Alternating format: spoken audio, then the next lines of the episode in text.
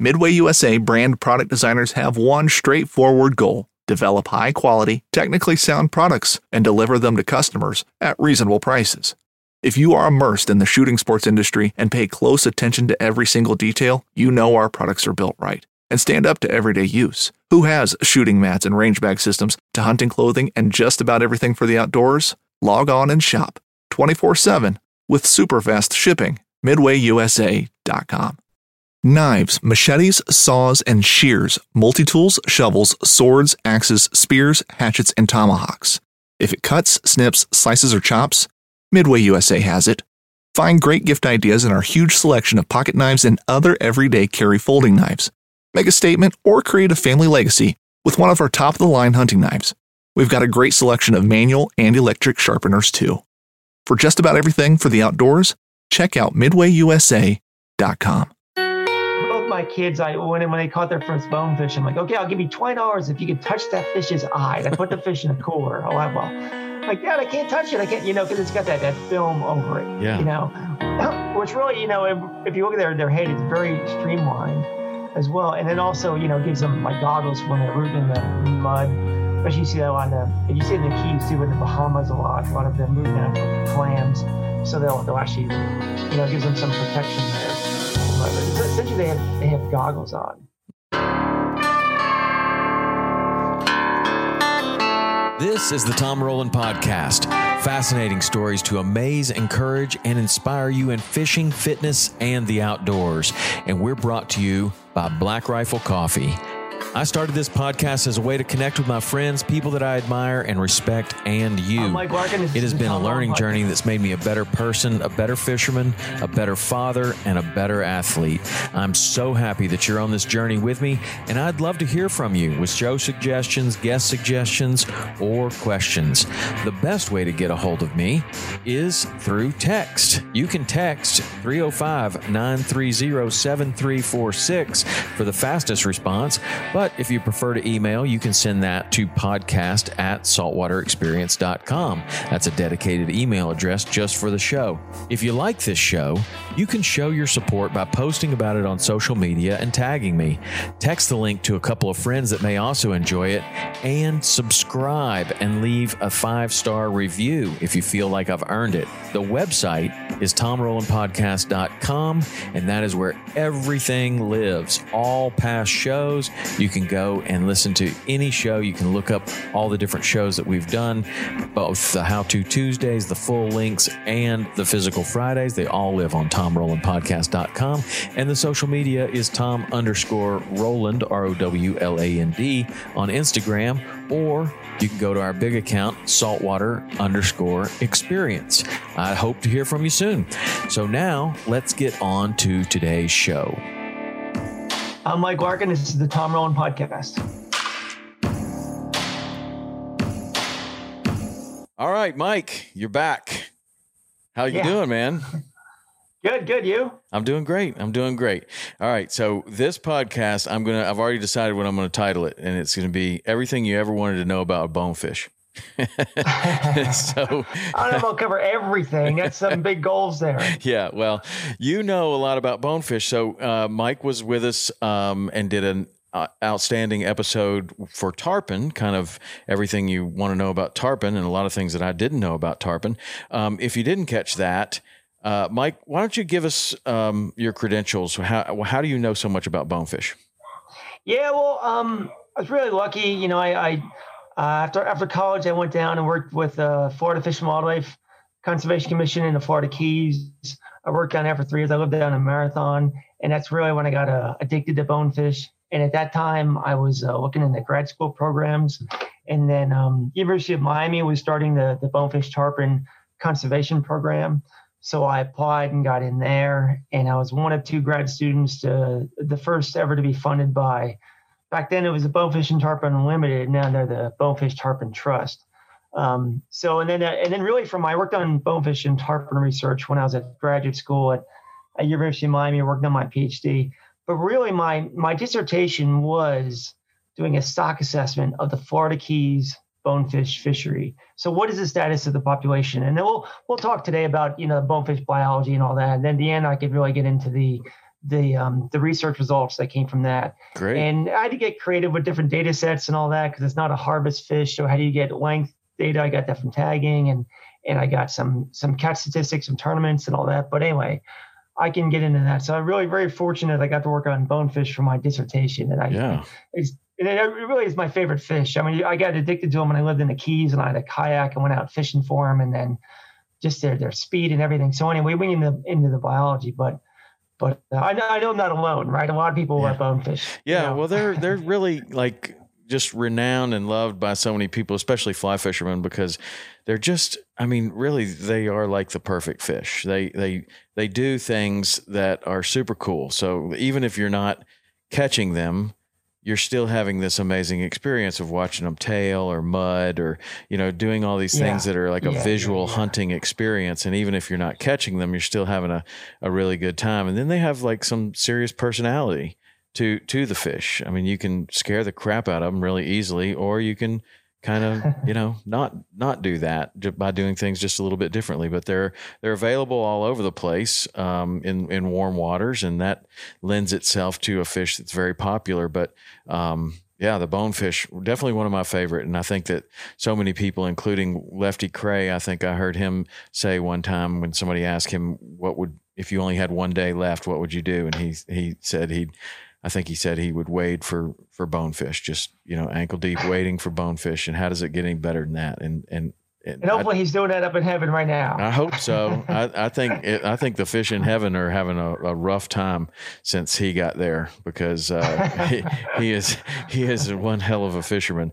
Um, I had uh, just recently had a really amazing uh, experience in the Bahamas. Uh, just just found a flat to wade on, and it was literally below ankle depth water, and these fish were were up there, and they weren't giant fish, but the the fact that they were in such incredibly shallow water and were big enough fish to to you know do everything that a bonefish does. They pull a lot of drag, they tail, right. they're they're doing everything, but the water was just so shallow, and it was literally just I don't know how fishing could get any better than that. Even you know, and and you don't catch that many, but just you get a lot of shots, and some of them are eat, some of them don't, and it's just fun. So, anyway, I'm excited to learn uh, as much as I can about the bonefish. Like you, I really like it, and uh, so let's go, man. What? Yeah, yeah. I figured I would start. I always like to start with the the geological record, the the fossil history okay. of bonefish. And now I, I did talk about the tarpon one. You know, tarpon were around. Well, tarpon ancestors were around in the Jurassic period. Everyone knows Jurassic, Jurassic Park but 200 to 145 million years ago. But then after that is the Cretaceous period, which is 145 to 65 million years ago. And that's where the first bonefish ancestors arrived. So about 136 million years ago, the first bonefish ancestors arrived. And they had um, they had uh, large eyes, maybe not as large as tarpon.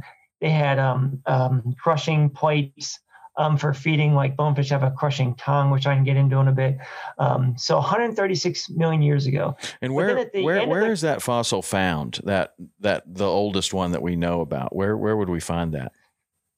Well, a lot of them, believe it or not, Montana, that area. Really? A lot of there's a lot of um, um, and there's reasons for that. I can't remember like this place called the Burgess Shale, uh, Montana and Canada, and but there's reasons why that geological record, why that area um, why they're there. They got pushed up there or um, different climate environment. Um, but I can't remember specifics of that. Gotcha. But, um, but, um, but anyway, but I was getting back to the um, the Cretaceous period when the first bonefish ancestors arrived. So the end of the Cretaceous period is when the big meteor hit and most life on this planet died. So those bonefish ancestors survived that. And then they went to the next period, which is the, tertiary period, which is um, 65 to, to 1.65 million years ago. So the first, so Albula, the fish that we fish for now in the Keys, and Albula is also the the genus in the Seychelles and around the, the, the bonefish that we know, Albula species, that would that arrived 65 million years ago. So I always you know, put in perspective, well, where were we? You know, well, humans didn't arrive till six million years ago. So you have a fish you're fishing for, it's been around for 65 million years. well, we've been humans have only been around for six million years ago. So they've they have, they have a big jump on us in terms of um, the time that they've they've been here. And then, you know, you get to with, so where we, so there were, there were several different species that came and went at the bonefish ancestors. And then where are we today? There's actually, um, well, there's actually, there's eight, but depends who you talk to. Some people could say 10 species of bonefish. They're still working out some issues with them, the Florida Keys bonefish and some deep water bonefish species that are on the planet today. But I just like to try to um, summarize it for people in the Keys and, and the global audience, um, the different bonefish. So Albula vulpes is the one we have in the Keys. That's the one that's on the on the flats. That's really the one that that I focus my dissertation on. The really the one I I care about um, the most. I know there's a deep water species and and um, they catch occasionally off Key West and other areas. Mm-hmm. But um, but Albula vulpes is really the one you get, you know the the one the big one get, gets up to um, 16 pounds and found the not not that common, but found the Keys and um, in Bahamas and on, on the flats there. And then there's also um, Albula nemoptera, which believe it or not, it's a bonefish. I've never seen one. I've seen pictures of it, but it has um, the um, the last ray of the dorsal fin is elongated, yeah. like on a tarpon. Yeah. So that I, I thought that was really really neat. So it has a similar um, uh, similar uh, dorsal fin to a tarpon. And then um, then there's alveolar. And if you want real quick, I could explain why they had that elongated dorsal yeah. fin. Okay, so the okay, the elongated gotcha. fin. Yeah, yeah, yeah. So there was a paper back in the 70s that, that studied that. And what the conclusion was um, when, when tarpon and this special bonefish, Albula nemoptera, when they're going at fast speed, it has very little drag. It's got like a T shape. It pretty much does nothing when they're going at when they're swimming at fast speeds. But at slow speeds, they can actually they can control it. They can they can dip it to the right, they can dip it to the left.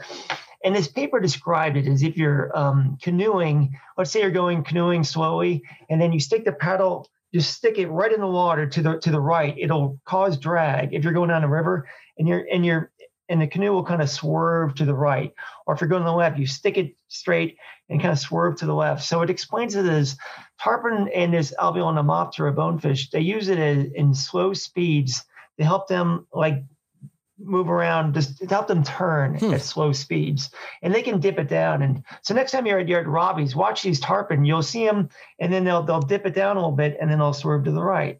They'll dip it down a little bit, then they'll swerve to the left. So anyway, that was kind of, um, and I believe it seemed it, the paper was very well described. So I thought he did a good job explaining it. Now, it was an old paper, but isn't but, there also a, a, species of snook that has that? Am I am I thinking that correctly? They're, they're, I thought there was like a long fin, a long fin snook or something like that. Maybe I'm having a bad dream or I can't remember yeah. in my old age, but I thought that there was a species of snook that had that too. There's like the fat snook and then there's the common snook and then there was another one that yeah, the sword spine. Yeah. Maybe. I don't know. I don't think uh, maybe maybe not. Maybe i'm maybe i'm making that up. I can't remember. Anyway okay. so the bonefish and the the bonefish and the and the tarpon definitely definitely have it. That's super cool. And and that would be something really to look at when you're when you're seeing that. And you know the tuna the tuna has a kind of a similar thing with those little those little fins. I don't know what they call those fins that that come behind the dorsal. And when you catch a tuna and you you get it out of the water those things are are moving. like they're it's trying to use that. And it's really really cool to see that. So, yeah, very yeah, cool. Yeah, yeah, yeah. But then they go to the other species. So, like, um, so Albula vulpes in the Keys, mostly in, in Florida. Albula nemoptera. It's also found in the um, the Gulf of Mexico and um, and even a little bit in the Pacific coast uh, with that with that elongated dorsal fin. And then um, Albula es, I'm probably butchering these names. Esunkua is actually off San Diego. They get a small bonefish out in the, hmm. the bays off, off San Diego, California. And in Hawaii, they have two species of bonefish um, on their flats. They have Albula glossodonta um, and Albula virgata. And but it's interesting in Hawaii, you can tell them apart. Um, their their bottom jaw, one has a pointed jaw, one has a round jaw. Really? So it's pretty easy just to flip them over when you're in Hawaii and um and taking a you know, seeing what species you just caught by looking at the lower jaw if you're in Hawaii. What about Christmas Island? Um, yeah, yeah, yeah. I'm getting, I'm okay. getting to that. All right. Um, so, so the, another one is there's in the, China, the, East China Sea off Korea. There's a couple species off there, but I think they're in deep water, and I've never talked to anyone that's fished for them. But yeah, Albula oligolepis. Yeah, that's the uh, the Seychelles Christmas Island. Um, so that one, uh, you know what? I can't remember if I was a round or, or pointy jaw, but I guess the point I'm trying to make is that that that bonefish you're fishing for over there in the Seychelles, Christmas Island, is a different species of bonefish. and it's found off also found off the southwest coast of Africa. Somebody actually IGFA record caught one in 19 pounds. Yeah. So it actually gets that's bigger than Albula vulpes. Well, I, So I will real- I will go to my grave saying that the largest bonefish I've ever seen is it was in Christmas Island, and and you're on these big the you- these big boats. They take you on a big boat with all the anglers out to the flat, and then they let you out, and you're you're you're pretty high above and you're passing by these flats. And I looked down and I saw the biggest bonefish I've ever seen. And that was back in the heyday of Islamorada where we were seeing really big bonefish you know 16 pounders and and world record when Uh-huh. every time you would go out there you couldn't catch them but you'd see them and this thing was noticeably larger um, and I, I often wondered that if it was a different species or if they got bigger it or, yeah. or what so Yeah. that's cool that's awesome Yeah, different species and bigger. That's one of my bucket lists to get over there and, and fish. I, I like to get all the catch all these fish in this list, but, but one at one at a time. yeah But uh, but then I, I like to go into the um, you know, the uh, uh, the kind of the morphology of bonefish. They have that they have that uh, fork tail like like permit and tarpon that really lets them go fast, sustained swim, swimming speeds. They have that cylinder body shape, kind of like that very streamlined football shape. And then if you ever look closely, um, their um, their their dorsal fin and anal fin will actually will, will slide down, and their their pelvic fin has a little groove. And tuna have this too. Like you ever watch your pelvic fin, it'll it'll go into a little groove to make it even reduce drag even more. So it's completely streamlined yes there. They're kind of like a little, little slot there that they'll Mhm. that they'll go into. And then um, I always like to point out too, and I, I think you've talked about another podcast, but they that that adipose clear tissue over their eye, yes so which is which is like so they have they have goggles, and I've for both my kids, I when when they caught their first bonefish, I'm like, okay, I'll give you twenty dollars if you can touch that fish's eye. And I put the fish in a cooler. Oh, I well, like Dad, I can't touch it. I can't, you know, because it's got that that film over it yeah you know, which really, you know, if, if you look at their, their head, it's very streamlined as well. And then also, you know, gives them like goggles when they're rooting in the mud. Especially you see that on the, and you see it in the Keys too, in the Bahamas a lot. A lot of them move now for, for clams. So they'll, they'll actually, you know, gives them some protection there, the mud. But it's, essentially they have, they have goggles on. hmm And then I like to um, get into the, uh, the, the mouth. So it's really kind of different. You have the tarpon, which flare out their gills and open that, that huge, you know, bucket mouth. But bonefish are, are different. They, they're that, you know, that cone shaped. So for their body shape, they have a really small uh, mouth size. So they can, they can flare out their gills and, and suck in food. And they can also spit stuff out really fast too. Like, um, I think it was Mark Sosin's journal. If you ever watch his show, I don't know if it's still on, but like in the opening of the episode, hmm he has a, a um he, he puts a camera and I, I ran into him and asked him how he did this but so he uh, he put a, he saw a of bonefish threw a whole bunch of shrimp around it put the camera in the water and then left and then came back. But anyway if you if you watch that you'll see it's like it's almost like a second they can suck in that food and spit it out suck it in and spit it out. So so keep that in mind. And in fact to tell you a quick funny story my friend uh, captain bobby gibson in, my, in miami we were fishing one time and um he gave me this new fly. We tried it out, and I was I was casting a bonefish, and a bonefish came up, stopped on it, and then swim away. Hmm. and I remember going to Bobby like, Bobby, your fly sucks, man. And I and I brought it in, and I looked at it, and the eyes were crushed, and the hook was slightly bent. So what I didn't realize was when that bonefish came up to that fly, it swallowed it, it crushed it, and it spit it out. And I didn't even realize that. You know, Yeah. it was too, too much slack line. So I guess the point I'm ma- making is they could really suck it in and and and spit it out. So now I, I learned from that mistake, and you probably do the same thing, Tom. Like if I see him stop on it, I the, the hook's in their mouth. Right. It's, Yeah. They come up like I automatically start. I slide it. You know, I if the, I don't wait for them to run off with it. yes You know, if they stop. It's you. In fact, they could stop and spit it out. You wouldn't even know it.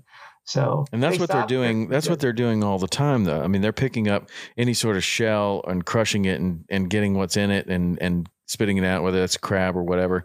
I mean, they're they're doing that all day long. So it's not like, I mean, and I'm sure they pick up, you know, what looks like food sometimes and it's not, and they just crush it and spit it out, and you know, that's that's very common. That's all the time. That Mark Yeah. Sosin footage was at the time it was the best available. Now with the GoPro and everything, like my friend Jason Stemple, he's putting the GoPro out all the time in, in at his place in the Bahamas, and he's getting Yeah. some really incredible stuff. I'll send it to you, and, and if anybody's Yeah, yeah, interested yeah, in looking yeah. at it, you can go to Yeah. Bonefish Bluff.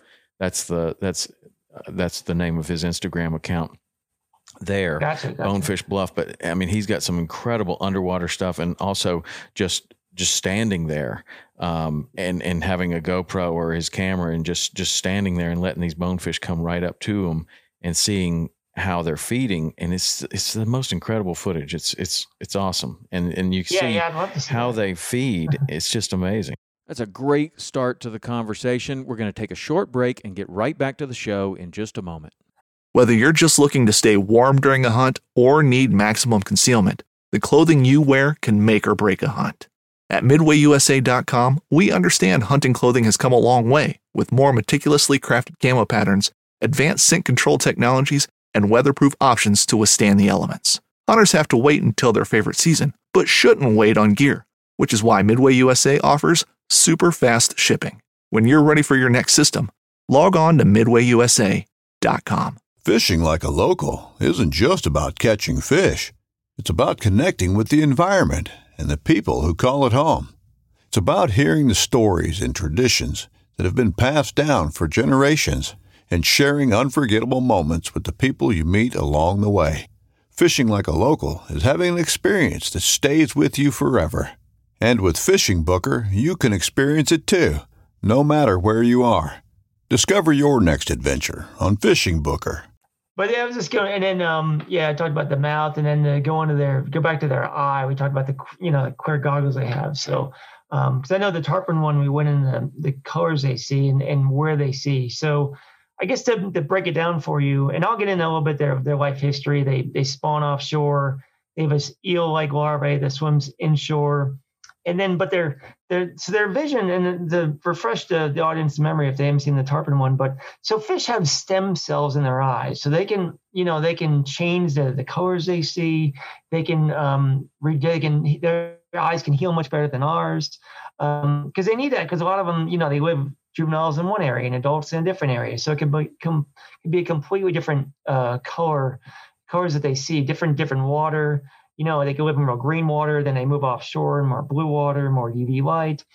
So the, the so keep that in mind. So so bonefish, although they're what we've seen so far, their color vision doesn't change once they settle from that eel larvae.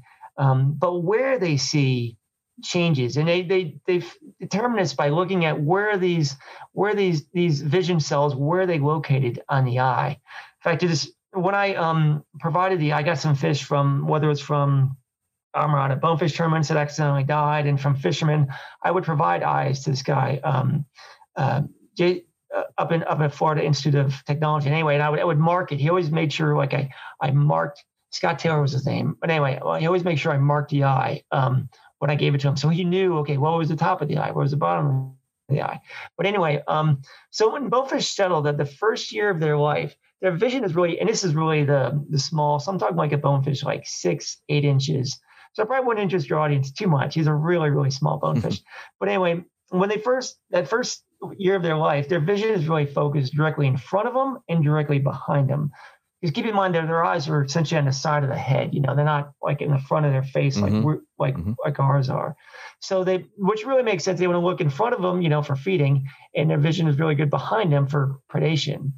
But then when they get to that second year of life, their their focus of their vision changes. So it's they lose some of that that backward vision, and it really goes to more in front of them and downward. So it's kind of like the the the opposite in a way of the tarpon. Like tarpon, their their best vision is in front of them and upwards, which kind of matches up to you know their their big open Mhm. mouth. That Mhm. whereas bonefish is the opposite. Their their vision after their second year life and onward, it's in front of them and below them, which makes sense. You know they're a benthic animal. You know they feed on the bottom. So I know. So just keep that in mind. You know they, they their best vision is directly in front of them and and and below them. So I always recommend, you know, I always try to use flies with, you know, that could sink down and get get in front of them so they can they can see it better and get down in the bottom. That's where they have the best vision. hmm And now to go into the the colors they see, which I find is fascinating. So we, you know, we have our peak color vision is is blue, green, and red.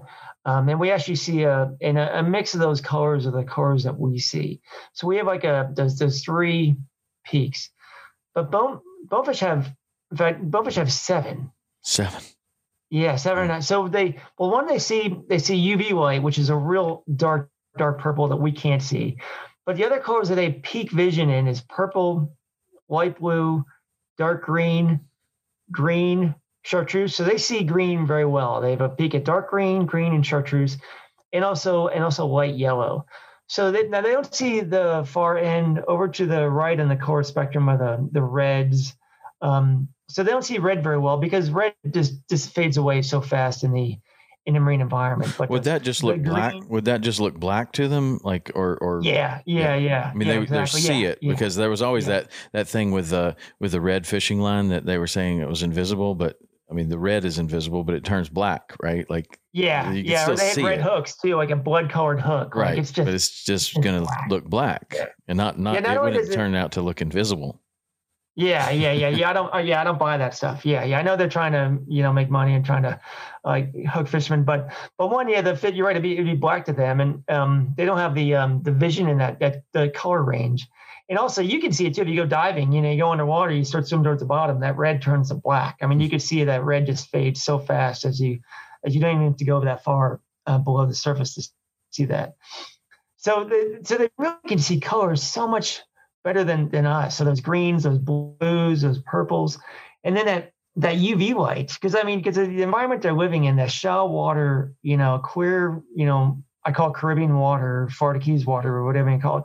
That's just like there's a ton of UV light there, and then, and the reason is, and then you know, why do they why do they see that UV light? Well, and it's it's very very abundant but you know, and there's different um, beliefs in that. Some people think, well, you know, some there's some reef fish that use UV lights for communication, so maybe predators can key on that and and and feed off them. You know, can see that, that special communication.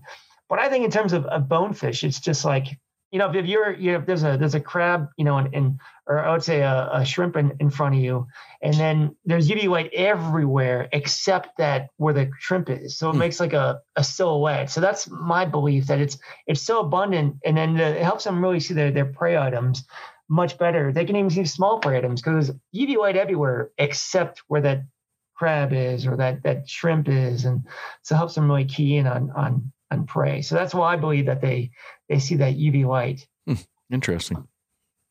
But you know, uh, um, uh, you know Mitch Howell is from yeah. the Florida oh, yeah, Sure. So, so he, years ago, uh, yeah, I used to go to these tournaments and see him do real well, and then um, uh, I guess so. What are you catching on? I caught him on jigs, and of course he did. He gave me, um, yeah, yeah, yeah. He's, he's the like one that taught me how to jig for bonefish. He, yeah, he, he absolutely really? did.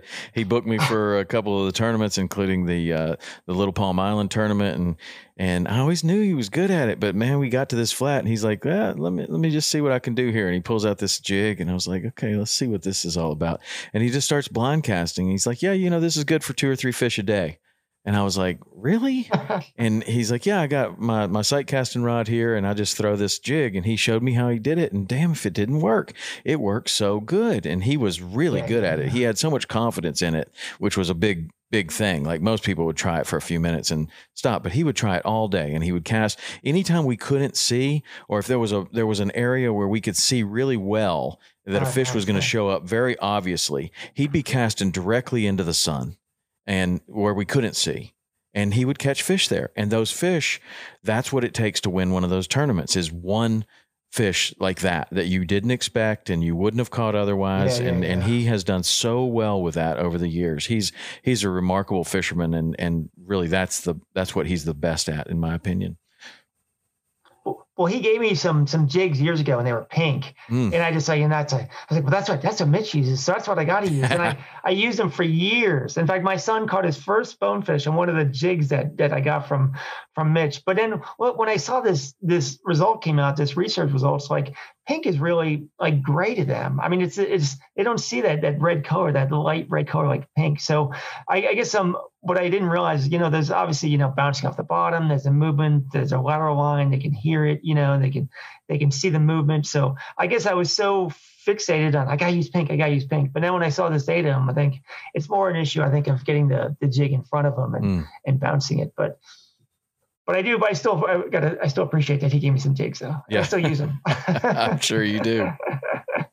but um, but then I guess to move on to the um, I briefly talked about it, but the um, life history of bonefish. So they, they spawn offshore. We always kind of knew that because some of the early research on their, their larvae, that, that leptocephalus larvae, we knew that they're they have different stages, but that first stage, some of the research found out, you know, they can't osmoregulate, they can't deal with changes in salinity.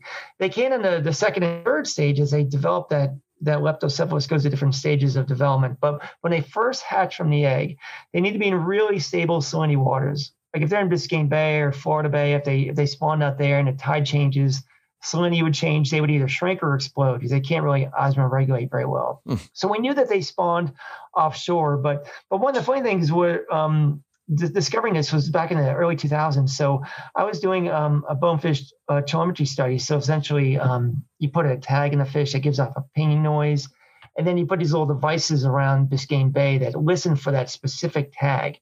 So if the swish, I'm sorry, the fish swims by it, you know, um, okay, and, and, and, tag has a distinct um, code on it too. So like, okay, fish one swam by here, fish two swam by here. You see, you know, when it moved it, where was the receiver that detected it, and what fish moved by there, what date, and everything. So anyway, we we're we were doing at him, but you know, it's a lot of work. These the equipment is expensive, going out and downloading them. So we joined with a, um, um, a mangrove snapper project at University of Miami. That was doing a very similar study. So I wanted to put all my receivers on the flats around Biscayne Bay. They wanted to put all theirs on the reef.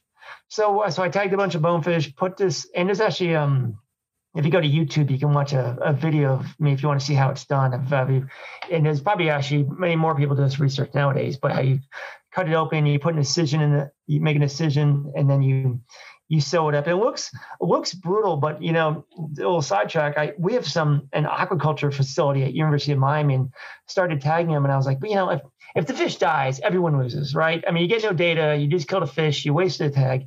So I practiced at um, the aquaculture facilities, big tanks at University of Miami, and believe it or not, when you sew them up, and you release them in the tank, they're feeding the next day. Hmm. So it just blew me away that these fish were surviving. And next day they're feeding. They're back to feeding shrimp in their schools and everything. That's cool. But, so if somebody wanted to watch that video, where would they go exactly? To, to your channel? You YouTube and um, Larkin Bonefish. Okay. And so L A R K and my last name Larkin Bonefish.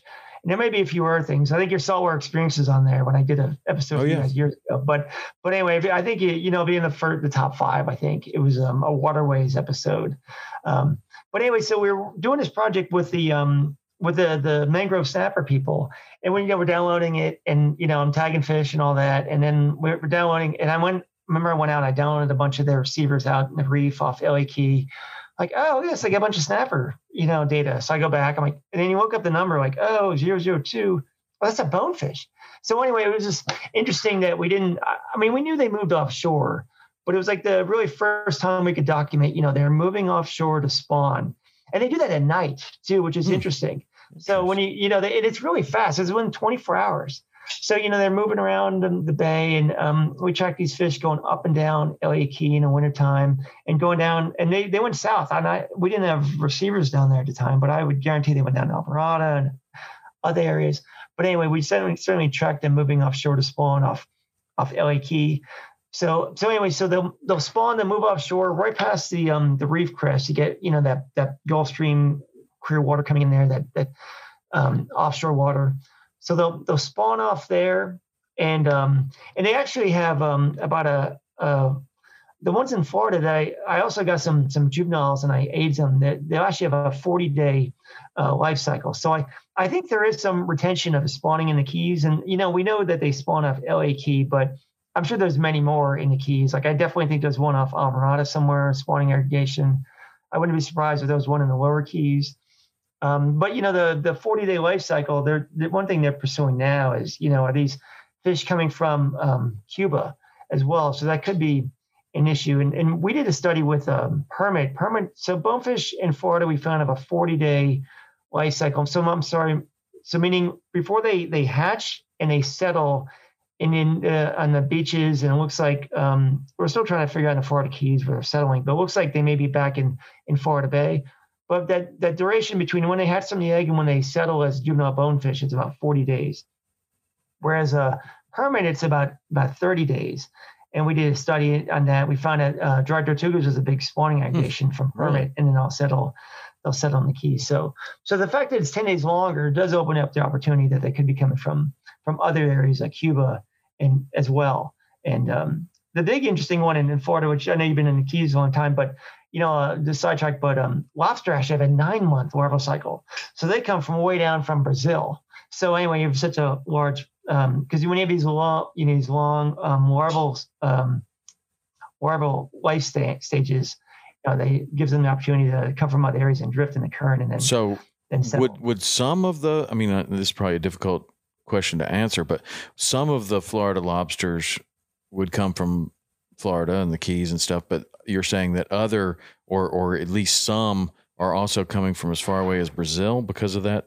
Cycle? Yeah, majority of them. Yeah. Wow. Yeah. Yeah. Yeah. So that's Yeah, what's that's what's kind of scary is when you when you when we you know we're we're working towards conservation of these fish and and things and then you find out that there are there are things going on that might be out of our control like what's going on in Brazil how do we control what their water quality is or how what they're doing um, that could affect have a have a Yeah, yeah. massive impact on the lobster or the bonefish or the tarpon or the permit or or whatever.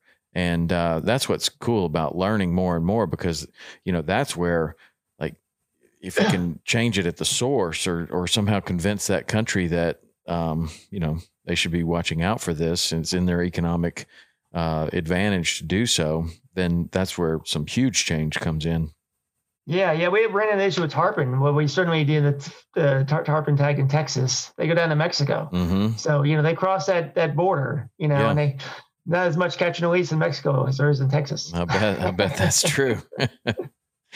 But but uh, um, it, it's still interesting about the you know we're still learning about the life history. In fact, I still feel like we didn't really know in the Florida Keys where the bulk of these Albula vulpes where they're where they're settling. I did a lot of work on Key Biscayne because it was really close to me when I was living in Miami and I seined year round. I did find juvenile bonefish recruiting to to the beaches of Key Biscayne. But I think that they're um, and there's also been some some netting in um, they put a channel net and look for larvae in the Florida Keys. Like I think it was actually Channel Five Bridge years ago.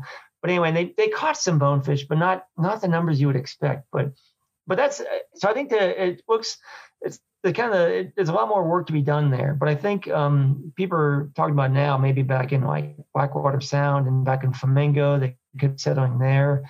And to tell you a quick story during it, we'll probably get in a bit, but that you know that big 2010 cold kill hmm um, you know, that big giant freeze, all those fish were were dying. And my phone was ringing off the hook, and I really got to thank. It was some great, you know, Frankie Ortiz went out and collected a whole bunch of bonefish, and Juan Valdez collected a whole bunch for me. But um, you know, my phone was ringing off the hook about this dead bonefish here and there. But one of the phone calls, like Blackwater Sound, I'm like, what? Blackwater Sound? Like, Hmm. okay, sure. And I drove down there, and sure enough, there were dead bonefish on the beaches, and there were some that were still alive, that were still like they were circling, like they were they were dying from the cold. And um, unfortunately, they, they didn't didn't make it. But um, but anyway, it was like um, but anyway, it was interesting. I'm like, I didn't think there would be any juvenile bonefish back in back in Blackwater How, Sound. now, those ones that you're finding, how big were they? Like you're calling them juveniles? Like Yeah, yeah. So like like 12 inches, a foot or less. Wow. So really a foot, wow. foot or less. Now, Blackwater Sound, for people that don't know much about that area, um, that's an area that doesn't have a lot of tide. Is that correct? Um, yeah, maybe not as strong as as um as other areas. You know, actually, you know, I never really thought about that, Tom. To be honest with you, I never really thought about. Well, it. we fished we fished way up in Key Largo um, one time, and, and where where we were fishing, um, it there was basically no tide. It was either wind or barometric pressure that affected the everything up in there. And it's it's uh, I've only fished up there a few times, but it's it's strange to fish up there with without a lot of without much tide. It's it's strange, but I wonder how that would affect those juvenile bonefish if that's part of the reason maybe that they were up there or it's just all water quality or yeah, or yeah, what yeah, they're yeah. eating or I don't know. You learn a little bit more each each one of these things, you know. Yeah, yeah, and there's definitely more work to be done in that area. But um, and then to move on to the, uh, I was going to talk about the the aging. So um, now the females are bigger than the males, but it's not a clear shift like you saw in tarpon. Like tarpon, it's so rare to find a male greater than 100 pounds, whereas the females are, you know, slightly bigger, statistically larger than the males. But there's actually um um there's quite a range of the males. In fact, if you want, I could I have a um a slide I could Sure. show you. Put it up If you there. want me to? All right, let me um let me share my screen here, and then just bear with me for a second. Are you seeing it now? Yeah. Bonefish growth. So, Yeah, so the top one, so both of them, the x-axis is the age, um, and then the the the the y-axis on the top one is fork length in inches. The y-axis and the bottom one is weight in pounds. So the the blue is all males, the green is all females. So you can see, you know, uh, on the average, the the males are, are smaller than the females, but it's not. But there is a you can see. So the the line is just the best fit for that data. So, but keep in mind, there's a lot of variation. You can see kind of like the, the shotgun spread for each each age there. Mm-hmm. So, but we age one up to um up to uh um 21 years. 21 years is is wow. the maximum so, age. So for those that aren't looking at this this thing, the the one that I'm looking at that look like it might be 21 years old would be uh, 21 years old. It would be close to 30 inches long. Um, so if you catch a 30 inch bonefish, it could be over 20, 20 inches yeah. long, right? And the same thing yeah. is true for the, the, which the, the, the weight in pounds and the length. Yeah. That's, yeah, it's close. It's hard to follow and figure. It actually was 28. I looked it up yesterday. It was 28 and a half inches. I mean, it's kind of maybe hard to follow this figure. Is that, is some, that fork length? Yeah, yeah, fork yeah. length, fork length. Yeah, yeah. So and that was um. So there is a range. Like typically, fish have indeterminate growth, so the longer the fish, the, the older. But there is also um, quite a quite a there is also some variability. Yeah, like there was a I aged them up to 29 inches, and they were they were teenagers. Really. And what's interesting was, about these two graphs is the majority of the fish that that you have here are between maybe four and 11 years old, maybe on both of these graphs.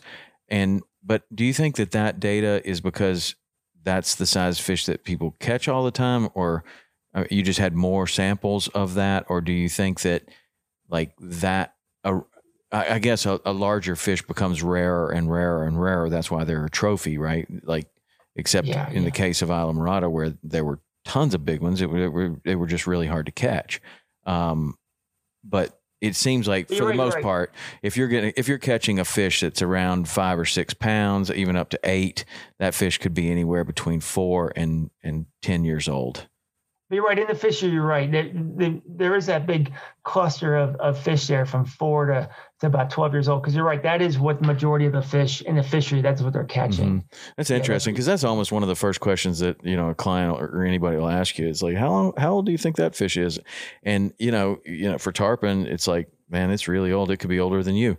And, and then for bonefish, I never know what to say. And I've always kind of thought that a lot of these fish will grow very quickly to maybe uh, you know, they're, you know, two pounds or something like that, and then the growth would slow down.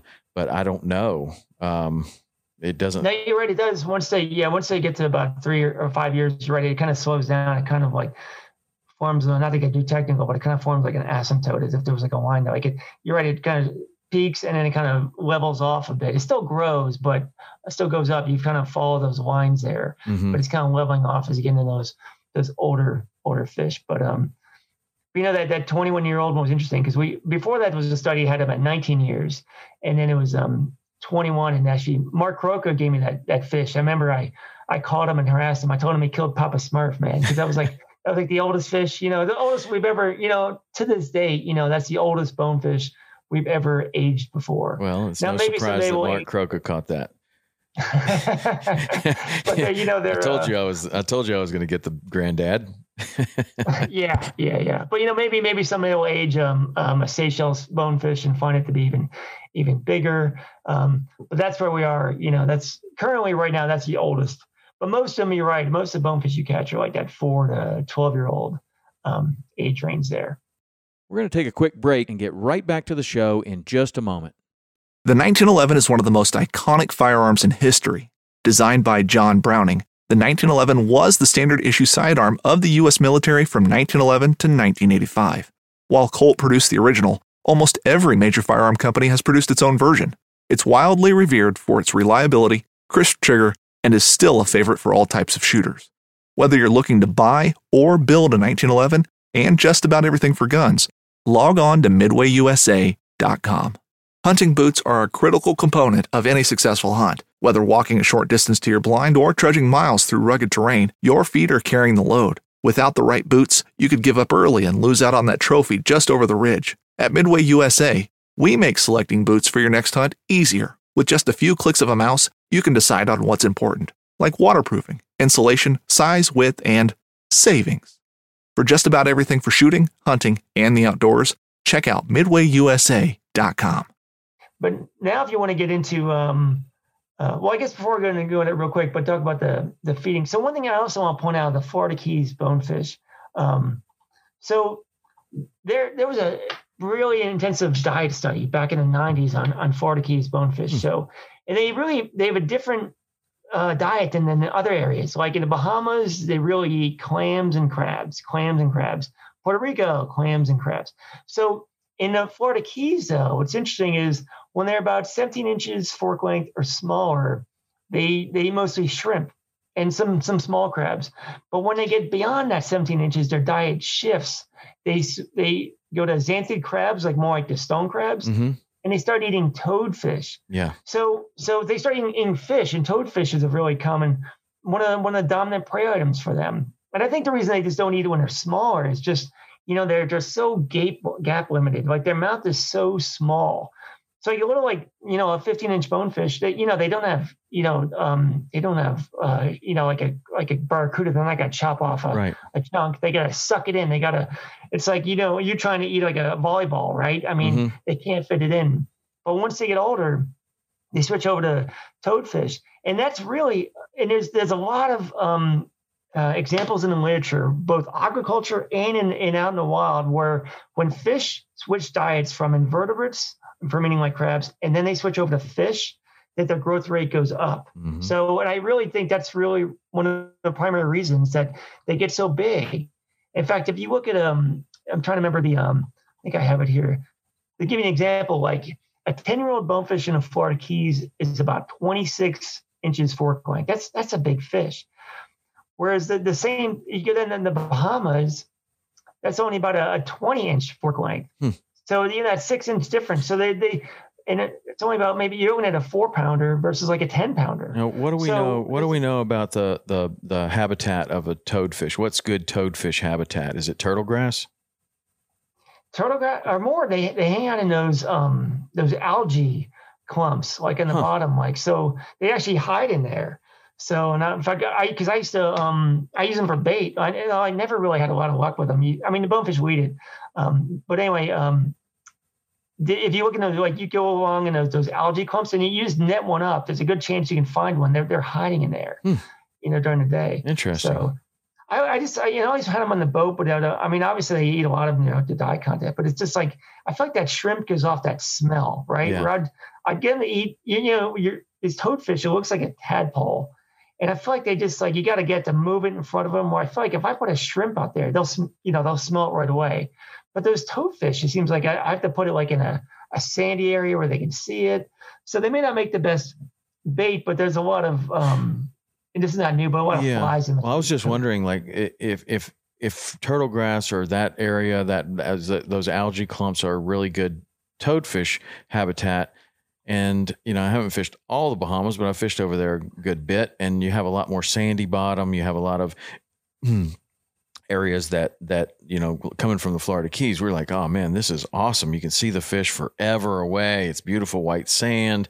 It's sparse grass versus like this lush mm-hmm. turtle grass that we have in the in the Florida Keys, and maybe maybe that's it. Maybe that just doesn't support a lot of of toadfish um, in in that type of of habitat. I don't know. I don't know much about the toadfish, but um, yeah, in fact, I didn't even think they're even there. The, the um, if you look at like a food web of like all the different prey items, for example, like all the different prey items a bonefish could eat, like Bahamas is really limited. They have a very narrow food web. I mean, you're basically looking at you know islands in the middle of the Gulf Stream.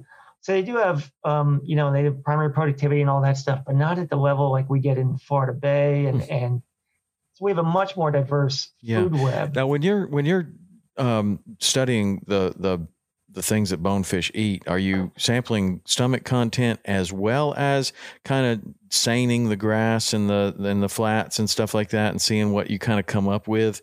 Uh, is that how you're you're de- you're determining like what the what the spectrum of things that they might eat are by by the seining and sampling yeah, yeah, really. of the turtle grass or, or the bottom? Yeah, yeah. Both from both from seining to get the smaller ones, and then from from hook and line, you know, for, from the bigger ones. Huh. So when you, you kind of like you kind of maximize your your data you get from the fish, you get the the age, the sex, um, the gut contents, uh, the gonad, um, whether you know the spawning condition is it getting ready to spawn or is it just uh, doing nothing ready to spawn? You know, if the gonad small, they've started to grow and hydrate, or so you get a lot of data from. There's, I feel like there's like I don't know, like maybe it essentially from a dead bonefish, you could run five or six different projects just mm. from that, yeah. different data points just from that yeah. fish. So, would you have have you um, come across any worms that live on the flat? Um, because the reason I ask is because I I developed this fly and it's like the simplest fly in the world, but it most closely would resemble what I would think is a worm. But I've never seen anything in the water that looks like it, and I just kind of tied this fly up on the spur of the moment, thought it looked okay, and throw it out there, and the bonefish seemed to really like it, and it's kind of a bright green color. Um, I also tie one in pink. Interesting that you say that they don't see that very well, but maybe that looks gray to them. But this is kind of about a about a two to three inch worm, and I'm wondering if I mean they love this fly. It's probably my best fly, but I've never seen anything that looks like. I mean, you look down, you see crabs, you see shrimp, you see stuff like that when you're sampling the the grass. But I've never seen anything that looks like this fly. But yet the bonefish seem to really like it, and I'm wondering if that's just if it's looking like something else to them, or if you are finding any sort of worm. Yeah, yeah, yeah. There, I can't remember the, this, the name of, it, but there are some tube worms that they do eat that they mm. root out and, and, eat. So I've seen them a lot of, especially up in Biscayne Bay. I saw a lot of those tube worms. What color so, are? Um, they were white. White. The ones that I yeah I found in their in their stomach. And then well, they like them green. they like them green. I promise you that. They like them in the Bahamas too. Okay, good. And Christmas good Island. They all like this fly. but I also wonder, you know, like um the you know we get so caught up in the color, but you know being able putting in front of them, you know, yes. and moving it, you know, there's a lot there's a lot to the um, to enticing a strike than just the color, right? Yeah, and when I'm watching these videos that Jason Stemple's getting, um, and they're very close, either right, you know, I mean, he's just right on top of these fish, and he's just standing super still for a long time, and they're rooting around, and they are basically. It looks like they're kind of going down in there and rooting around before they're even seeing anything. And if anything were to move, they would jump on it. And and uh, it, but they're but they're not feeding like super aggressively. They are really grazing more like you would think of a of a sheep or or you know an animal that's moving very slowly and just got their head down and just just sampling stuff. Some of it's food some of it's not. They they spit out what's not. They eat what is. Then they kind of pick their head up and there's a little mud cloud coming off. But it's not what I would just had had assumed before that they're actively feeding and looking for something moving, uh-huh. and they're just kind of grazing along in these in these videos. And I'll send them to you. And again, you can see them on yeah, Jason yeah, Stemple's uh, Instagram. It's uh, at Bonefish Bluff for the people that are listening. And okay. there's there's quite a few of the videos there. I've posted some on my Instagram account too of his uh, of these bonefish feeding, and it's really super super cool. But uh, it's different behavior because the fish are so relaxed and nothing's bothering them and just how slowly they're feeding is a is a surprise because even when you see them tailing you're expecting that they're like just rooting around all the time but they're they're yeah. they're really you know feeding much slower than you know what was being played in my mind before I had been able to okay. see them from this angle. It was kind of cool. I think you'll I think you'll like yeah yeah yeah I do. All right so that. getting back to the to the diet.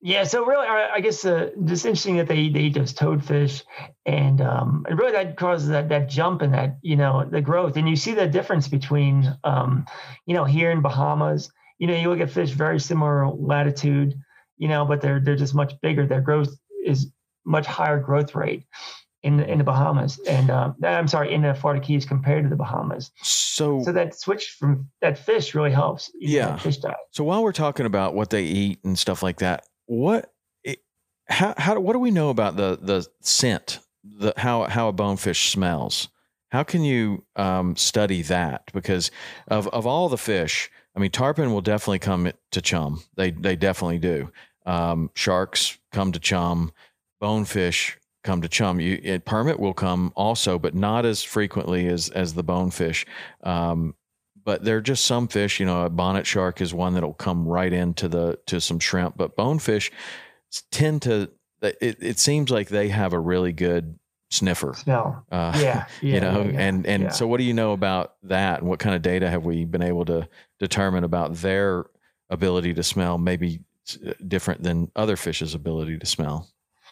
Yeah, that's that, that's something I always wanted to pursue. In fact, you can you there's some literature where they you know they look at the brain and they can analyze the the brain of a fish and determine okay this one is primary a sight feeder this hmm. one is primary a, a smell you know depends wow. on, on smell so we never had that i never i talked to a couple scientists at conferences but i never pursued that because i always wanted to see that analysis done for bonefish because i really had brains bonefish brains in front of me from doing the otolith work the aging growth work and so forth so but i i, I totally agree with you i think if we is my so i don't know what that results would be but i think it would definitely be um, strong. I would even maybe say, I don't know if you would smelling would be greater than vision, but they're definitely vision predators. Mm-hmm. But it'd be it'd be right up with them. Like they definitely have a small, strong, you know, smelling scent, and and you know, to find that shrimp down in that grass when you cast them, or you know, they respond to chum, as you're saying.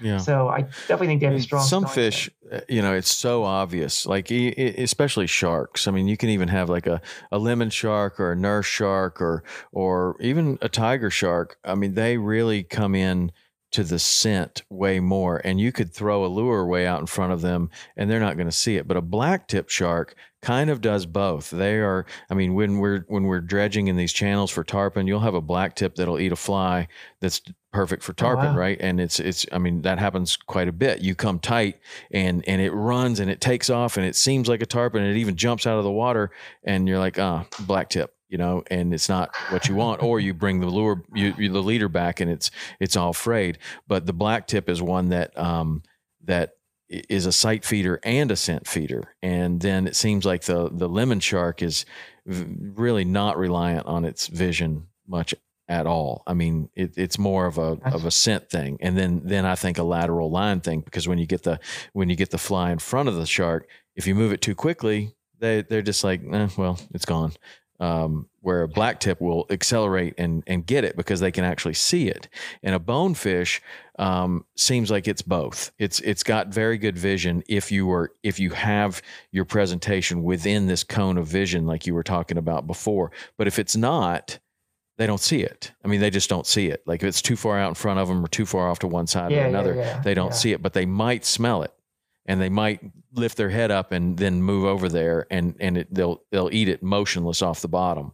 Um, and that's how people have caught millions of bonefish you know in chum lines hmm. right? You throw a little piece of shrimp out there you wait and you're not moving it you're not giving it any action you're not imparting anything to it and all of a sudden it's tight and you're you know you got and that's how you catch some really big ones as well yeah, I mean that is yeah. I got my biggest bonefish ever chumming. Absolutely, I mean that's a yeah. that's a tried and true method, and and it's happened. It happens so much that there's zero doubt that a bonefish has a really good smell, uh, you know, or, or capability of smelling. But uh, it's interesting to see that you would you would go directly to the brain to determine you, and so in in doing that, you would be able to tell that there would be certain parts of the brain that would be more active or more developed than than other parts, and that would be associated yeah, yeah, with the yeah. nose. That's fascinating. Yeah, yeah, yeah. Yeah, I'm obviously I've done for bonefish and, and, a whole bunch of other species, but um, you know, it brought up a point that I, I forgot to make since we going back to vision here. So, so you were talking about tarpon. They have they're excellent nighttime visitor vision. Um, they have a lot of cone cells, whereas bonefish have horrible nighttime hmm. vision. I'm not saying that they don't feed at night. They may you know feed off smell and other ways, but they don't have the cone cells like a like a tarpon does. So, in fact, there's a funny. Um, if you ever go to Bear Cut, I don't recommend it because I once somebody called the police on me one time fishing off the Bearcut Bridge. But but anyway, at Bearcut Bridge, believe it or not, you go there in the summertime, you know, you look up, there's a there's a flat there at the edge, which has a lot of light there. And you can actually see bonefish there feeding in the light. They're directly in the light. But then you go 30 feet to the right, and there's tarpon there, and they're directly in the shadow. You can just see that. It just it points out, you know, you have a tarpon that sees much better in the dark. They have excellent nighttime vision. And then the bonefish, he needs that light to feed off night. Wow. So, and you, so uh, you're seeing those bonefish feeding directly under the light off Yeah. that bridge. Yeah. That's Yeah. I've never seen that before. That's fantastic. Because I mean, even at all the dock lights and stuff like that, like at Hawks Cay or Robbie's or whatever, you see tarpon, you see snook, you'll see Jack Crevalles uh, look downs and things like that that are around the dock. But I don't think that I've ever seen a, a bonefish under a light like that. That's super cool. Yeah, yeah, it's and it, it it's really powerful light, and it covers like a whole uh, grass flat there, and some algae and all that, so you can you can see them. And I, I caught one there, but then someone called the police on me because you got a fish from the bridge. So I don't recommend going. You go there to look, but don't have a fishing rod because people call the cops on you. And I didn't get arrested, but I thought I was going to get arrested. But um, so I don't recommend going there, except to look. Don't fish. Okay. But um, but now I think I was going to go into the um the tagging. So um, the tagging was a great data set because you know bonefish are primarily since since the late 70s they've been primarily catch and release. So you don't know um, you really need to have that catch data to look at what are the size of fish, and then from that length data you can associate an age, and you can look at the age of the fish and estimate mortality, as well as tagging also gives the movement of the fish and and, and growth too, where how much you know what was the size, the weight, and length when it was tagged when it was and then what was the uh, the length and weight when it was recaptured. So I got to get involved with um that um not I'm not just not trying to brag, but it was the first ever successful bonefish tagging project. There was one in the Keys that back in the late 70s and early 80s, but they didn't have any recaptures. And I think tags just got better, and they they only tagged I think like 130 fish. So this one in the in the Florida Keys, it was we tagged 8,000 bonefish Wow. and had over and had over 300 recaptures. So I had a lot of data to work with. So just to just to summarize all those 8,000 fish and 300 recaptures. So 40% of those 300 recaptures, 40% of those were recaptured in the same exact flat where they originally tagged. 40%. So I always like tell people 40%, 40%. Wow. So um, so if you if you catch a bonefish on a flat, I would come back to that flat again and again. Like I mean, That's where they you, are. you got something there. Right. Yeah, yeah, yeah. So keep that in mind. I mean, the tagging proves that 40% were the same exact. One of them was the next day in the same flat. One of them was tagged and recaptured by someone else in the same exact flat one day later. Um, and then 50% of those recaptures. So now I'm going a little bit higher. 50% of those 300 recaptures were tagged within two miles of where it was originally tagged. So, so they kind of so if you find a flat with bonefish, you don't need to go that far. You know, usually there's other unless there's no flats nearby. But so be so if you, you find a flat historically out bonefish, and check other nearby flats. You know, if you've caught one in one flat, check other nearby flats because 50% of those were captured within two miles of where they were tagged. Now there's a total another dimension to this. So 10% of those recaptures were 15 miles from where they were captured. So, so bonefish, even they have a strong, what's called strong sight fidelity. I mean, they come back to the same flat over and over and over again. Now they will take a break from it, but they will come back to it. But that doesn't mean you know they're not just hanging out in that flat, right? They're coming through, they're feeding, and they're moving. So their actually home range is huge. In fact, to estimate the home range of a bonefish, you have to track it continuously. And there's been many attempts at this. You know, they they put tags in a giant array but they come through and then they leave. Like if you want to look at home range of a red grouper, it's pretty easy. It's put a couple receivers on a on a reef and they stay there. Whereas a bonefish, you put them around a flat, they come to that flat, but then they leave, go to a different flat. So they can really move quite a quite a distance. And then, you know, we had two of the recaptures. One was an Islamorada, was tagged an Islamorada, Captain Kenny Knutson, and then Joe Gonzalez tagged one off Key Biscayne.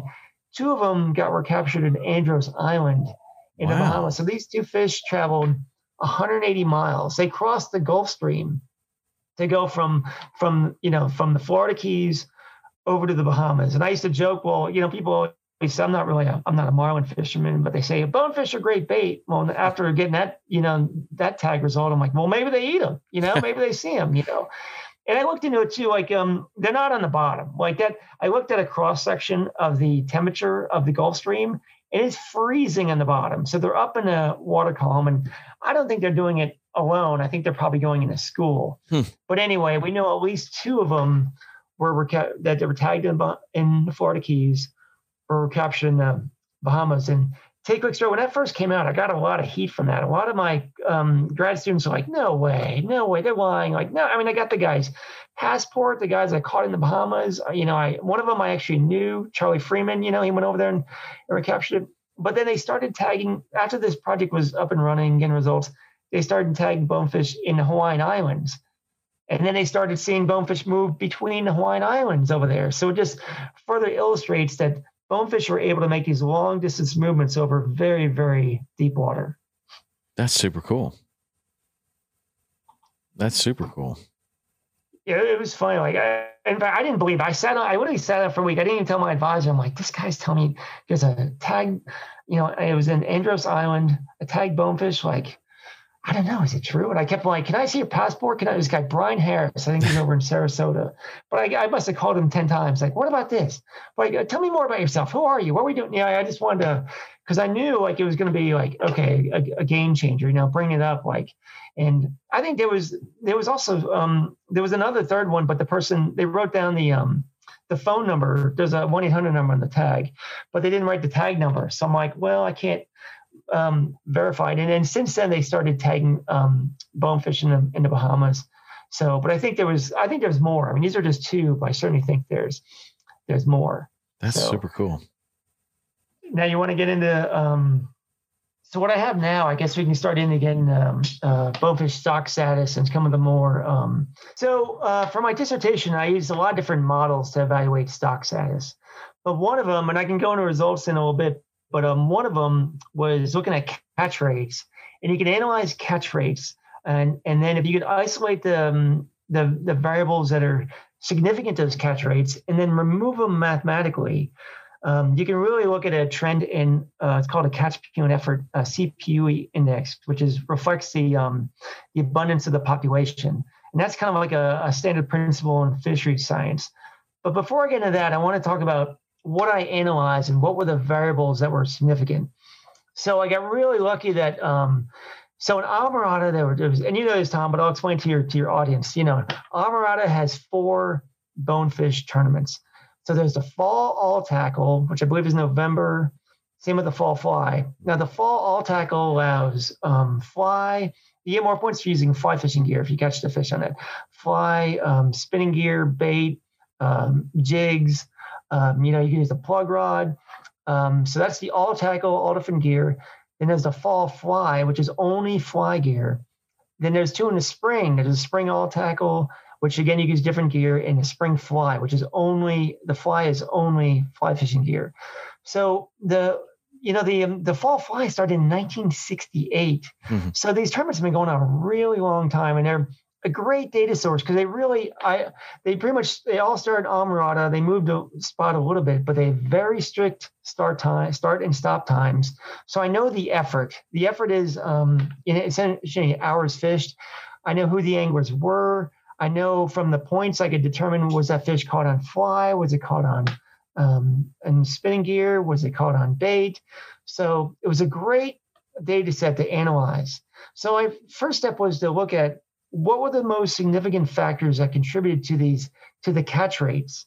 And then you can remove them mathematically to really focus in on what is the true index of abundance. So these are the variables that i looked at. Okay so first i analyzed it two different ways um, one way was to see if a bonefish was caught yes or no that's a, a, binary distribution so no bonefish were caught on that on that trip it's a zero if a bonefish was caught in that trip it's a one um, and then another way I analyzed it was when a bonefish was caught, what were the variables that contributed to how many were caught? Like, okay, so here's a trip where a bonefish was caught. And that trip, did they catch one? Did they catch two? Did they catch three? So I analyzed it that way.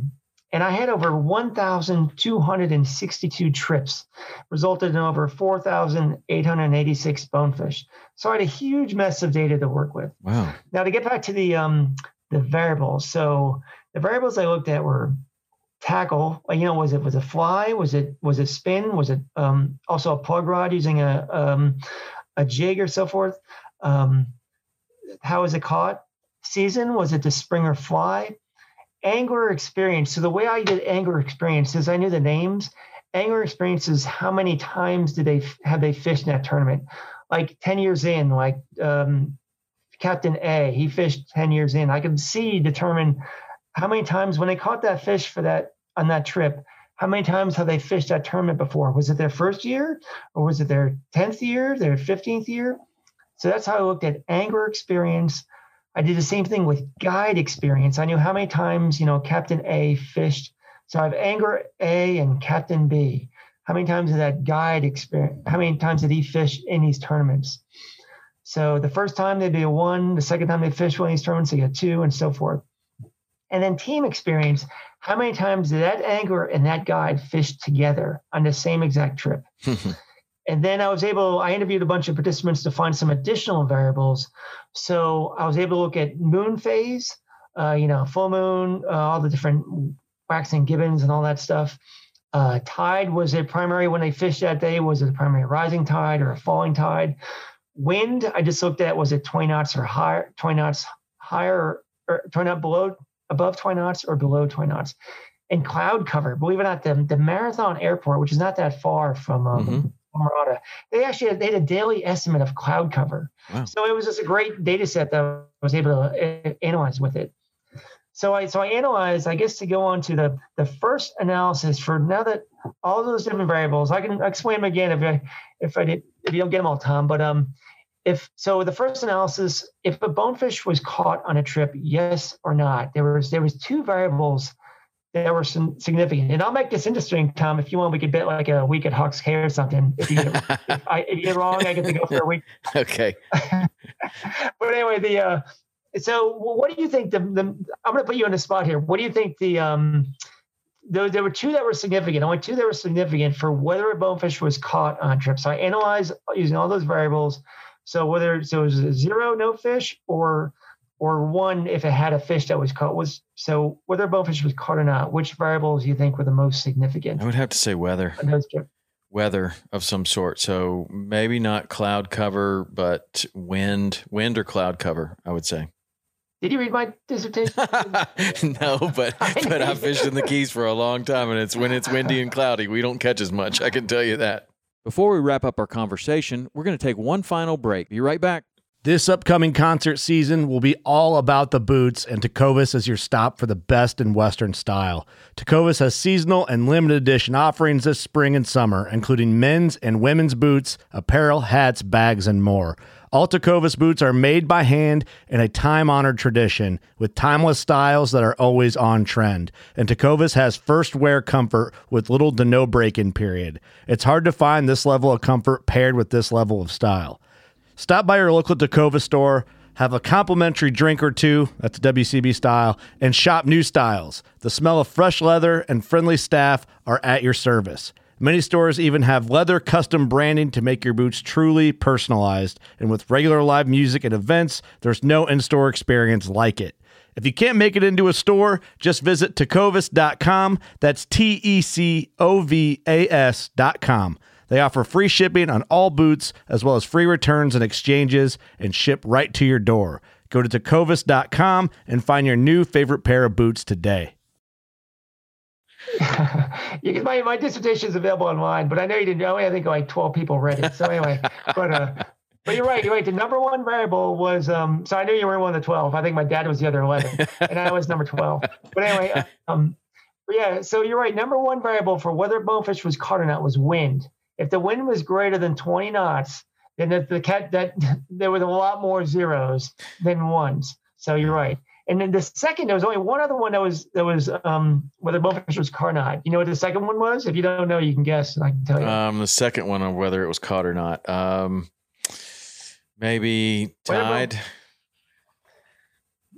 Nope.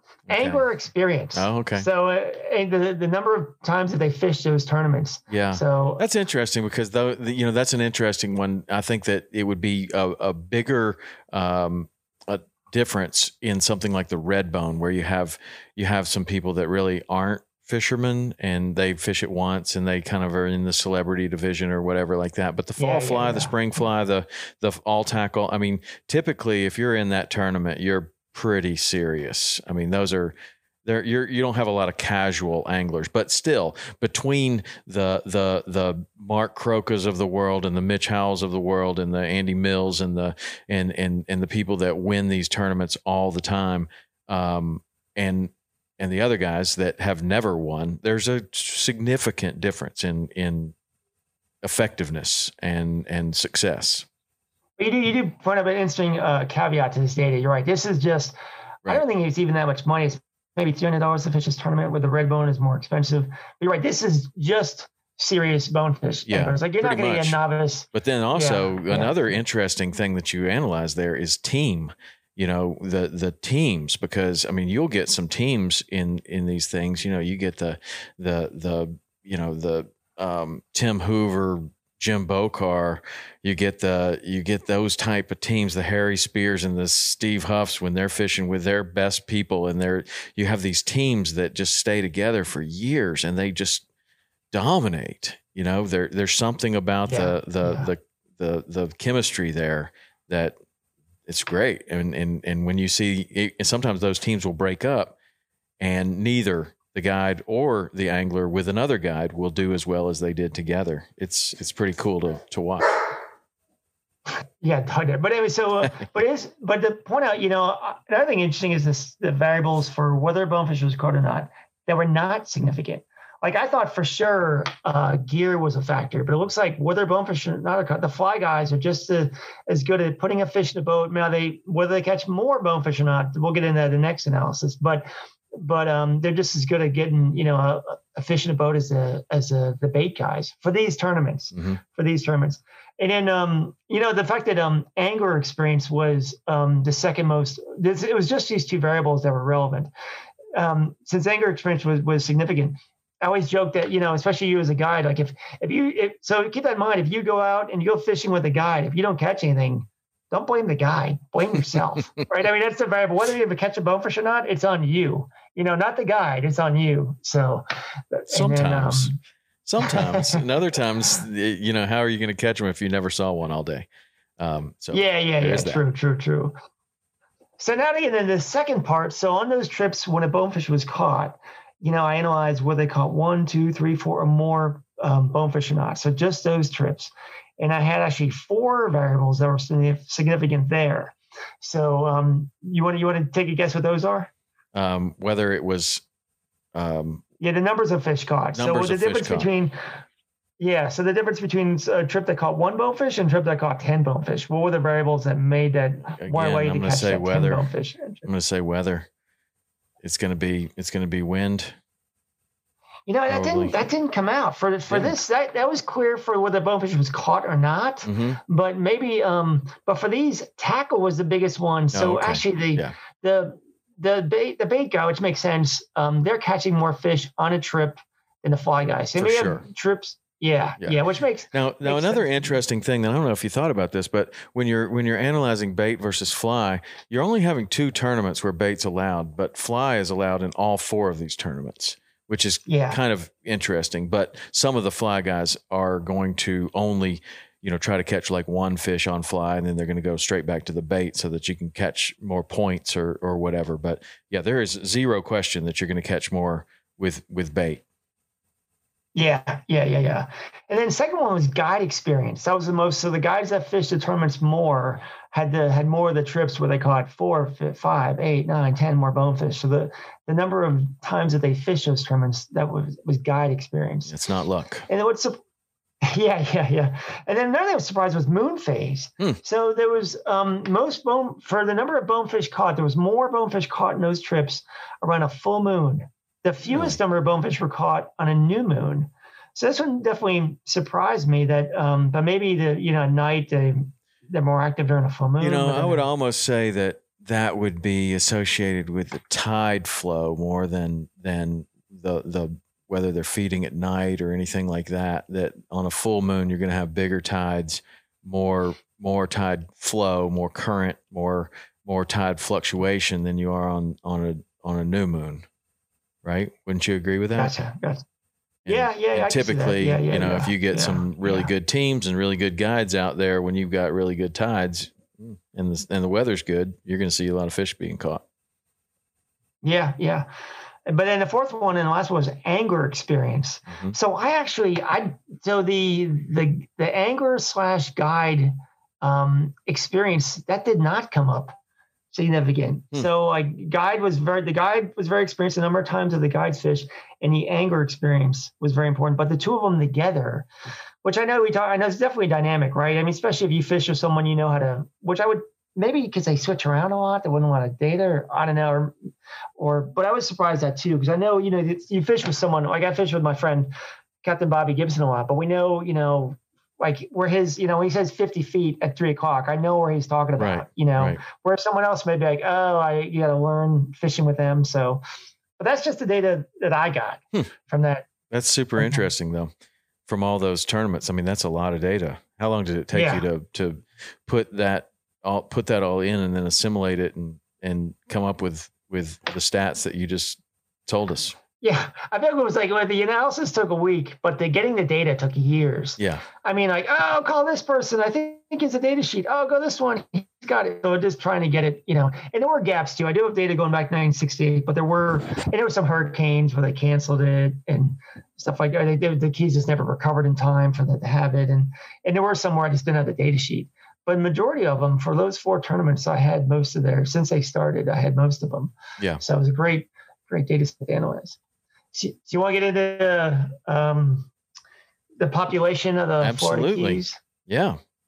Well, I guess first, you want to get into that first, or get into the the size of bonefish a little more? Whatever, man. I'm interested in both of them, size and numbers. Okay. I like I like yeah, to catch both. I like to catch lots lots of big ones.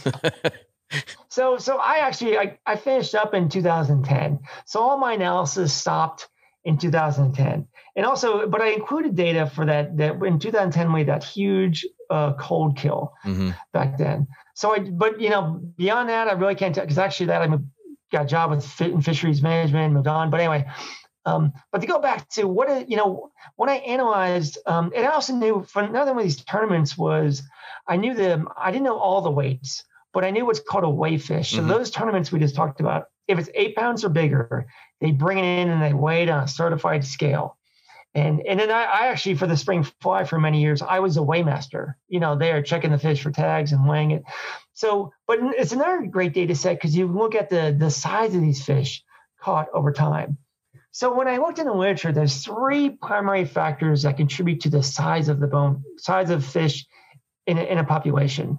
And there's, there's even a book on this famous fishery biologist Daniel Pauly wrote on it. But so the three factors, and, and people have asked me, like, does that apply to deer or, or, or you know, I, don't, I don't know. I don't know about terrestrial animals at all.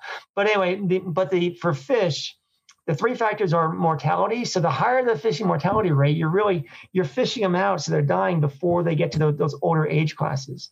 And and diet's another one. We talked about how they switch over the ones in the Florida Keys switch over to um, fish. They switch over to mm-hmm.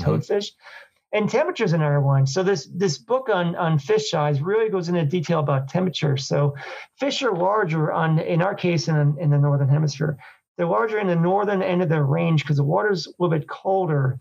And there's actually the colder the water, the higher the oxygen, and they don't they don't have to extract as much energy to extract that that oxygen from the water. Hmm. So he goes into real details of the physiology. That's but super interesting. That was going to be one of the questions I ask you because that's just from observation. I've noticed that fish are larger in the northernmost portion of their range, and as you go south, especially with bonefish, they get more plentiful but smaller as you go yeah, further yeah, and further yeah, and further south. Yeah, that's that's seems to hold true, and I didn't know if that was just a lucky observation or if there was actually something to it. Sounds like sounds like something to it. So we're lucky in the Keys. I feel like we're in, we have we have two you know benefits right there. We have the diet where they you know they boost up their size from eating fish, and we're at the northern end of the Albula vulpes range. I know there's occasions where they get them up off Rhode Island and stuff like that, but that's extremely rare, you know. So mm-hmm. so we have a kind of those things going for us: the diet and the temperature.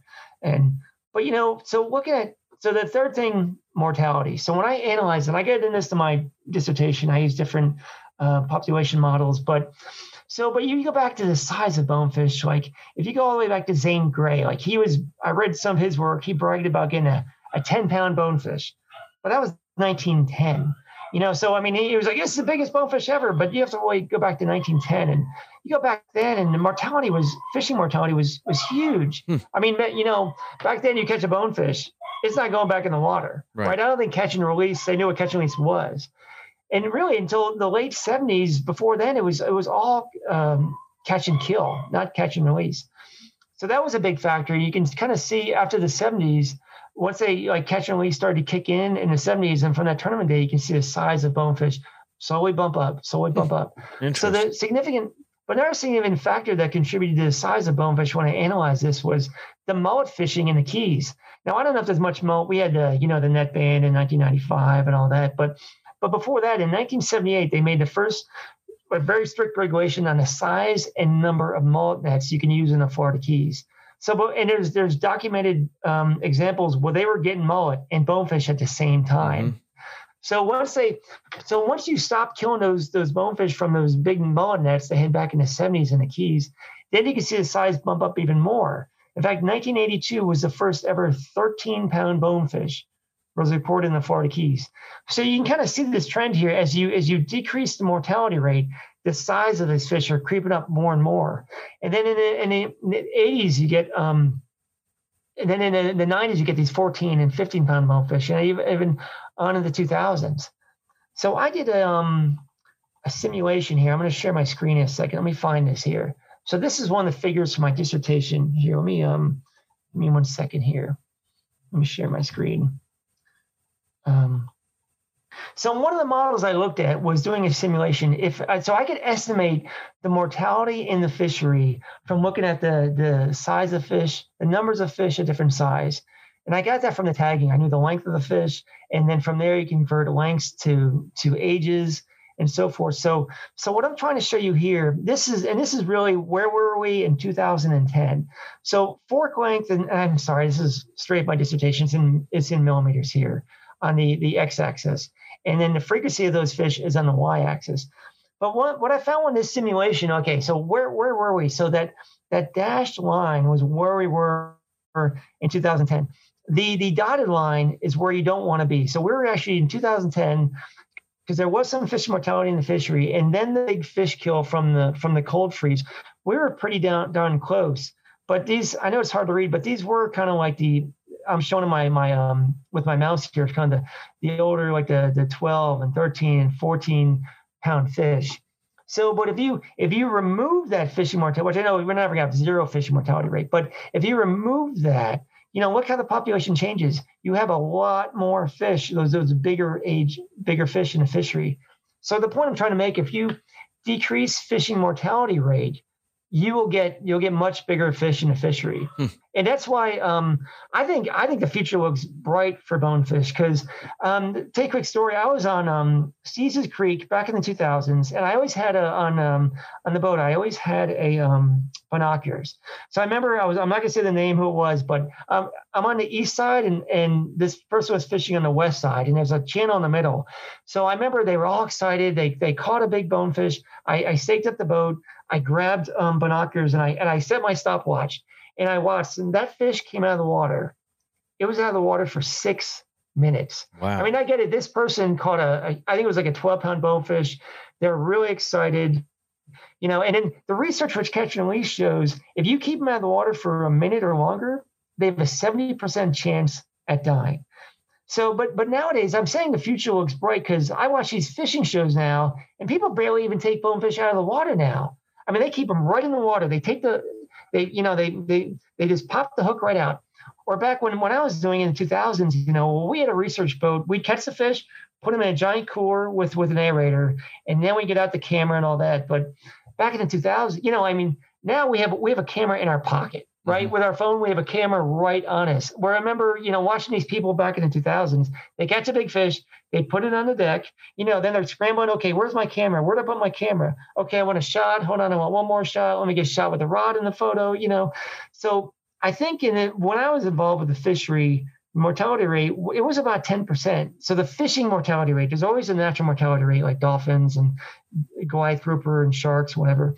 But I had about, just from fishing mortality rate, I estimated about, translated about 10% of the bonefish that were caught with hook and line were dead. Now they may not be dead when you release them, but they're dead within within 24 hours. Mhm. So even though it could swim away, that doesn't mean it's alive tomorrow. Especially if you leave it out of the water for six minutes, it could flop away, but that doesn't mean it's gonna be it's gonna be there tomorrow. So I, I think the future looks bright because I think the fish mortality rate is much, much lower. Uh, people are so much better at keeping the fish in the water. You know, it's like they're they're afraid to touch them now in TV shows, which mm-hmm. I think is phenomenal. You right. know, um, keep them in the water, let them breathe. You know, so so I think things things look bright, but and I think another topic you want to um, oh yeah one more thing. So when i did this analysis so um, when i analyzed the catch rate so people might not want to hear this but but since the late 90s the bonefish population was declining since the late 90s there was still bonefish around don't get me wrong but it was declining and there was a, a there was certainly a source of fishing mortality rate since the late 90s and then you have the 2010 fish kill the really um, cold cold weather you know and and that really you know knocked it down even further. So you're knocking out age classes. So the population was slowly declining, and any of the fish kill, But but this analysis stopped in 2010, and I think if we analyze it now, I think we'd see a much more rosy picture, a much better mm. better picture. But, you know, and I know you fished the lower keys, and what's interesting about that that fish kill, because um, um, one of my colleagues, Jiangang Luo, he did an intensive analysis of the um, during that that 2010 that cold weather where was it? So we grabbed all the data from the different weather stations, and that water was cold, but it really didn't get down the lower keys. Like that really, really cold water was like Islamorada, Key Largo, yeah. Biscayne Bay. But beyond that, I mean, I don't know if you saw it down there, but it looked like beyond Marathon, they were fine. Like the water just didn't dip down that yeah. cold as it did in Florida Bay and Biscayne Bay. So yeah. the, the upper keys took a big hit then, but I think the lower keys was okay. Yeah, it was definitely better. There were there were some hits there. The Goliath grouper certainly were affected. You know, a lot of the fish that couldn't, you know, that don't, you know, they're under the mangroves or whatever, and they didn't leave, they didn't do well. Um, and there was a noticeable change in that. But the bone fishing in the lower keys right now is the best it's ever been in my in my lifetime, um, and it's it's really amazing. I mean, it is getting better every time I go out there. It's better. It's amazing. So those i mean i don't know if that's what it was but it wasn't long after that that it started getting better and better and better and better and better in the lower keys. And now you know when i first showed up in key west the bone fishing was not good. We never saw fish like they see now. And those guys are they are on them every day. And and there are plenty of them there's a lot of them it's really really optimistic down there for the bonefish population. which makes me I mean, but what makes me wonder because what I've seen the really driver in the bonefish population is fishing mortality. So I wonder if something changed in the in the lower keys with a um, maybe if if it did, it would be on a large scale, like a netting operation or something, yeah, yeah, some yeah, sort of uh, some sort of something like you know there there's just I, I, everybody's catch and release. You, you, know, as far as the the flats guides that are fishing for bonefish, there's very I, I would think very few if uh, no one keeps bonefish and and they haven't. And it's not like something changed in the 90s and and everybody's decided not to kill them anymore. I don't think i've i've only seen um, one offshore guide bring in bonefish where he caught them in about 100 feet of water and he brought them right in and cleaned them and um, those are the only bonefish i've ever seen on a on a fillet table. Um, so it's not like people kill them but there could be some sort of a change in a in a large scale operation somewhere else or even even in a different country. Like maybe it's from Mexico or maybe it's from Cuba or maybe it's from something else that who knows? They they didn't net for a couple of years or they moved the operation or something and yeah, allowed yeah, yeah, allowed this stock to come in um, but something changed, and and it's uh, I welcome the change because it's the best it's ever been. Yeah, yeah, yeah, yeah. so my last topic, which um I want to talk about, is the Islamorada, the big bonefish of Islamorada. Yeah. And then if you have any questions at the end, but I'll be happy to talk about it. Well, my my my take on the Islamorada, the big bonefish of Islamorada. So, so this is what what I take from just um I guess from sitting in my office and analyzing the tag data, analyzing all the data I have. So, so here's what I, I don't so I don't think there's, in my mind, from what I've seen the data, I just don't think there's an Islamorada bonefish. Like meaning we've had we've had bonefish in Biscayne Bay go down to Islamorada, we've had bonefish in Islamorada go up to Biscayne Bay. So they're mixing back and forth. But there's a there's a, a catch to that. So um, what to give you an example, so back in like one of the it was in August where I caught a 10 pound bonefish in Biscayne Bay, right at Sands Cut, and I tagged it and released it. That fish went on to be recaptured in the um the uh this, the fall fly. I think it was like November. And that fish, I was okay. So I, I waited. So, and we get that real quick. So I didn't, so I do Boga Grip, but I, I had a, we had a really soft net that we would actually weigh the fish in the net and then, and then, and then subtract the, the weight of the net. Mm-hmm. So I wasn't actually Boga gripping the lip of the fish. But anyway, that 10 pound fish where I weighed on a, on a scale and then that went on to be recaptured, you know, months later in Islamorada and it was 12 pounds and I watched it on the on the scale on a certified canoe scale that they have for that tournament. So here's what's going on in, in Islamorada. So I think what they're those tournaments are also during the spawning season. So they're actually they're spawning, they're they're full up with roe. Like that, yeah, I think it was like the 16 um, pound class tippet for IGFA back in 2009. I had that fish given to me. So this was a, a world record IGFA bonefish that was it died in the process of of weighing it, and it and but it was given to me so I after they you know did the weight and all that, so I aged it. It was a teenager. I think it was like 18 years old. But but that fish, which was a, it was like 15 pounds and like six ounces or eight ounces. Um, but anyway, so it wasn't the longest bonefish. It was like 28 inches, but it was full of roe. So there was a female full of roe. It also had a pretty um, full belly of, of food as well. So I think what they're capturing in these tournaments, and keep in mind now there are a lot of Islamorada, but other tournaments they run up to Biscayne Bay as well. But I think they're just getting those fish during their spawning season. They're getting those, even the males will fill up with milk, but those females will really get real heavy. I mean, they could get up to 20% gain in weight hmm. from from the roe and their from their from their gonads developing. So therefore, I, I think that's what they're capturing. And and I think, you know, Peterson Bank and, and downtown Islamorada, I would I think near there there's a spawning um there's a spawning location for these fish. I do. I think, and I think they're just getting them pre-spawn or between spawns. That's what I think is going on with those Islamorada big bonefish. Because I mean, I'm, I'm, catching the same exact. I gave an example. I caught the same exact fish in Biscayne Bay at Sands Cut that they caught in a in a downtown Islamorada. I think they caught it like at Peterson Bank or the Swash or whatever it's called. Mm-hmm. So it was like you know a downtown Islamorada bonefish.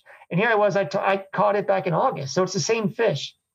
And then I fished Pearson Bank back there in the summertime. You know, there, there was big fish back there. They didn't have the weight, but they still had the length. Mm-hmm. So I guess the point I'm making that I've seen from the tag data, there's not, you know, there isn't like a, people talk about it as if there's like a fence around Islamorada, downtown Islamorada, and those fish are always there. Well, they move back and forth.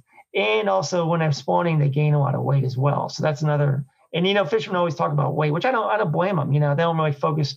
All these bonefish guys, they don't really focus on the length too much, but weight, weight, weight. Mm-hmm because you want to yeah. capture, you know, the, the, it's a three dimensional object. The length one is one dimension, so you want to know capture the full the weight, the length, and give the girth. You know, the so I understand why they're collecting. The That's weight. interesting. And then going back to what you said before about the the thousands of bonefish that you that you tagged and then were recaptured, forty percent were on the same flat. And if you, I, I would I would venture to bet that that if you were to tag back in those same days on Shell Key, um, that it would be even higher because it looked like the same fish all the time, just giant yeah, ones, yeah. giant ones, just swimming around out there. And and um, I think that they just, I don't know if that's where that's where they like to feed. I don't know if that's where they lived all the time. They probably yeah, yeah, moved all around. but yeah, but you know, when you in those days, if you went to Shell Key, I mean, the only reason that you didn't go to Shell Key was because you didn't think that you had an angler that was capable of catching them. But if you thought you had there, right? right, yeah. but if you thought you had a good angler I mean, that's why wouldn't you go there? That's where the giant ones were. And, you know, or the tide wasn't right or something. But if the tide was right yeah. and you had the angler, yeah. of course, if you didn't have the angler, there was no reason to go there because, I mean, those fish were super, super, super tough. And, and it, it took somebody that understood what was going on and could follow directions and, and also had a little luck on their, on their, on their side, you know? Yeah. Yeah. Um, yeah. To catch those really big ones. Another thing about the big fish, so you know, when you talked about earlier how they have a small mouth, like you go to um, in the Bahamas, these small bonefish, even I've seen some in Biscayne Bay, like they're extremely aggressive. I think when they're a small bonefish, they have to be. Mm-hmm. Like they have such a small, their mouth is like the size of a dime. Like they have such a limited food they need to eat, and there's such limited food that they can actually eat. Whereas you get a big bonefish, you know, a big 10 pound, 12 pound, is a much, much bigger gape. So now I can I can eat toadfish. I can like you can be more selective you know, where I, I like those little guys, I mean, they'll chase it up on the surface. Like it's a food item. They freak out. Like they, they might not see another food item all day or all week, you know, right. whereas the big guys can be much more, I mean, fish can certainly learn. We've seen that in, in many different research, but they, I think those big guys can be selective. Like I don't have to chase that toadfish. I can eat this. I can eat that. You know, what what more diverse prey? Whereas the older guys, they're such limited by their small mouth. It's not like they can bite off a chunk and eat it, right? They have to suck it in and then. And I don't think I talked about. It's fascinating. If you ever catch a bonefish, look at their tongue. They have teeth on the roof of their on the both Yeah. on the roof of their mouth and on their tongue. And in my office, I have a collection of from the bonefish I ate. I have a collection of their their tongues. I know it sounds creepy, but whenever I talk to my kids' um, school, I'm always like, "This is a, a part of a bonefish. What part is it from?" And I pass around the bonefish tongue. No one ever gets it right because it's just. But when you realize it's a tongue, like, oh yeah, it's got little teeth on it, and and it's and my kids think I should make a necklace of it, but I think it'd be really creepy if I did that. But but anyway, but some of those tongues get pretty big, like those big big bonefish. Yeah. You know, the small ones are small, but it's really kind of neat if you ever catch one and look in their mouth, you know, and you can see how they they crush that prey with the roof of their mouth and, and their tongue. Well, I'll do that. I intend to catch one and catch more. Yeah. all right. yeah, yeah, well. I, I, this has been amazing. All, all kinds of great data. So with all the with all the data that you have, I want to end it with this. With all the data that you have, with all the fishermen that you've talked to, with all the um, things that that you have collected over the years, do you see something? That is a very common thing that that fishermen or guides kind of struggle with. That seems really obvious to you about catching bonefish or finding bonefish. I think what you said earlier, which I started doing too, um, you know, even though you don't see them, that doesn't mean they're not there, right? And you said you were talking about Mitch Howell, like he had this blind, blind cast, you know, and I started getting that a lot more, you know, especially if it's cloudy, just blind cast, blind cast a jug, uh, excuse me, a jig, because just because you don't see him, maybe maybe they're there, you don't, don't see them, especially those little guys. Like my son caught his first bone bonefish, we never even saw it, just just casting. Like I knew we we lost him, but just cast, just blind cast. And uh, I think that's the biggest thing. Right on. And I also want to end it. You know, the few. I think the, the future looks bright. I think fish mortality. If I was going to do that research again today, it would be much much lower from what I see on TV shows and Instagram. If you hold a bonefish up on Instagram with their hand in the gills, like people are gonna they're gonna tar and feather you. I feel like. I mean, you get criticized quite heavily for that. Whereas back in the, when I was doing it, like that was the norm. That's just what you did.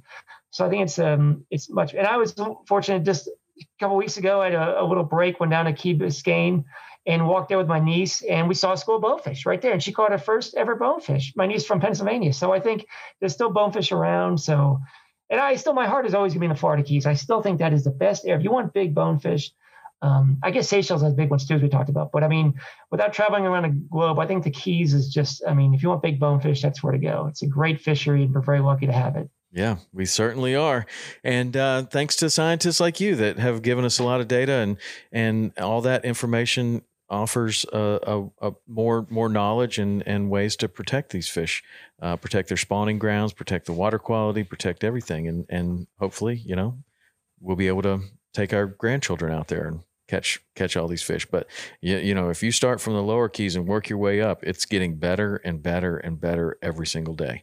Uh, Good. it- it's good. really Future looks bright. yeah, we need to get you down there to fish because you the the numbers are astounding. I mean, Bahamas numbers.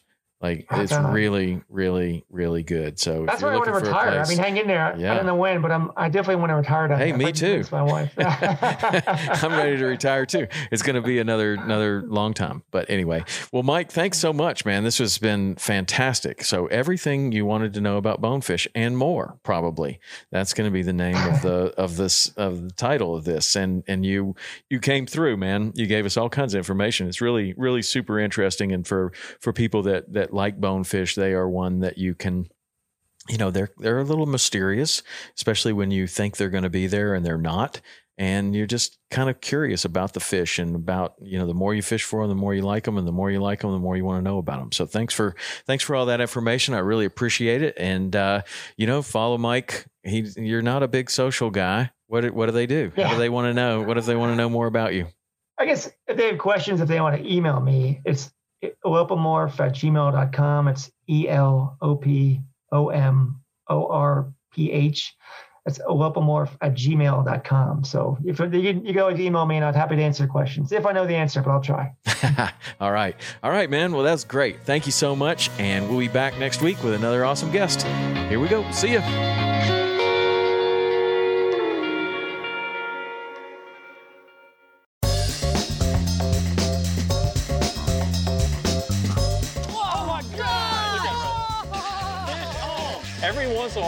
to go like just full blown redneck on these fish. This is like high tech cane pole fishing right here. From the white sandy beaches to the crystal blue waters, enjoy the best fishing Panama City Beach has to offer during Chasing the Sun. Sundays at 9:30 a.m. Eastern on Waypoint TV, the destination for outdoor entertainment.